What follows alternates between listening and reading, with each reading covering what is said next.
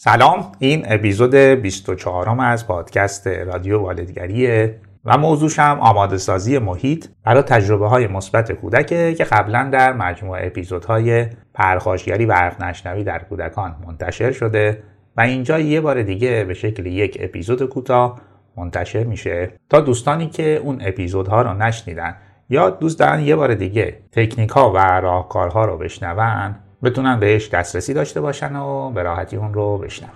پس بریم ببینیم آماده سازی محیط برای تجربه های مثبت کودک چیه و چطوری باید انجامش بدیم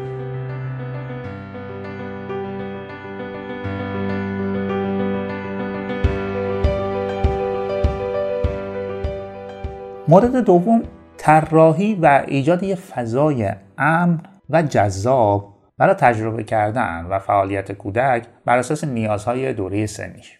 دیدی دیگه بچه ها توی هر دوره سنی یه نیازهای خاص و یه تمایلات خاصی دارن. اگر یه بچه یک تا سه سال دارید یا داشتید دیدید دیگه بیشتر وقتش رو صرف دستکاری اشیا و جابجا کردن اونا و حتی پرت کردنشون می‌کنه. و یا در این دوره سنی خیلی تمایل به بالا رفتن و پایین اومدن یا پریدن از بلندی ها دارن.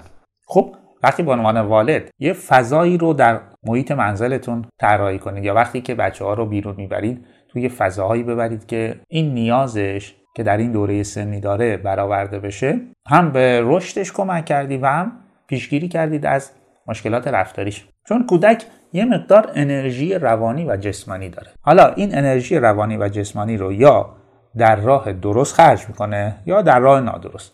اگر شما محیط رو براش آماده بکنید که در اون دوره سنی این انرژی که داره به درستی صرف بشه هم شما کار والدگریتون انجام دادید هم رشد و شکوفایی فرزندتون اتفاق افتاده. وگرنه کودک این انرژی روانی و جسمی رو با رفتارهای منفی خرجش می‌کنه. مگر اینکه سخت احساس ناامنی کنه بترسه و یه جورای خودش رو خاموش کنه که میره تو فاز استراب و افسردگی و وسواس. بکنم اینجوری میشه تصورش کرد که این انرژی روانی و جسمانی که در وجود کودک است مثل یک چشمه جوشان و یک آب روانه که اگر ما به درستی براش کانال بزنیم و جاهایی که باید و لازمه بره می‌تونه این آب باغ و گلستانی به وجود بیاره که همه ازش لذت ببرن. وگرنه می‌تونیم با صد زدن بیخود و یا اینکه عدم کانال زنی درست این آب رو هدر بدیم. یا باطلاق میشه یا می‌تونه به جاهایی بره که هیچ سود و فایده ای برای هیچ کس نداره.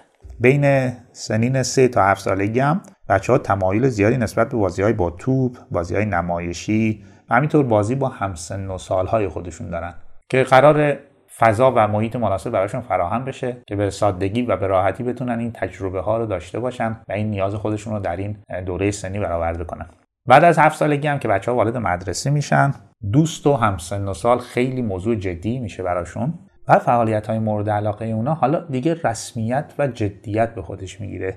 مثل درس و تحصیل مثل ورزش مثل هنر. و قرار شما هم به عنوان والد اونجایی که براتون امکان پذیره محیط رو برای برآورده شدن این نیازهای کودک در این دوره سنی آماده کنید. نکته مهم در این راهکار و در این تکنیک اینه که فعالیت ها و تجربه های مورد علاقه فرزندتون رو بشناسید. خیلی هم سخت نیست. یعنی یه روز اگر نگاه بکنید متوجه میشید که فرزندتون به کدوم جهت و چه فعالیت های علاقه منده و بیشتر تمایل داره که اونا رو انجام بده. بعد از اون باید محیط رو تا اونجایی که امکان پذیره بازم تاکید می‌کنم تا اونجایی که امکان پذیره برای برآورده شدن نیازها و تمایلات کودک طراحی کنید.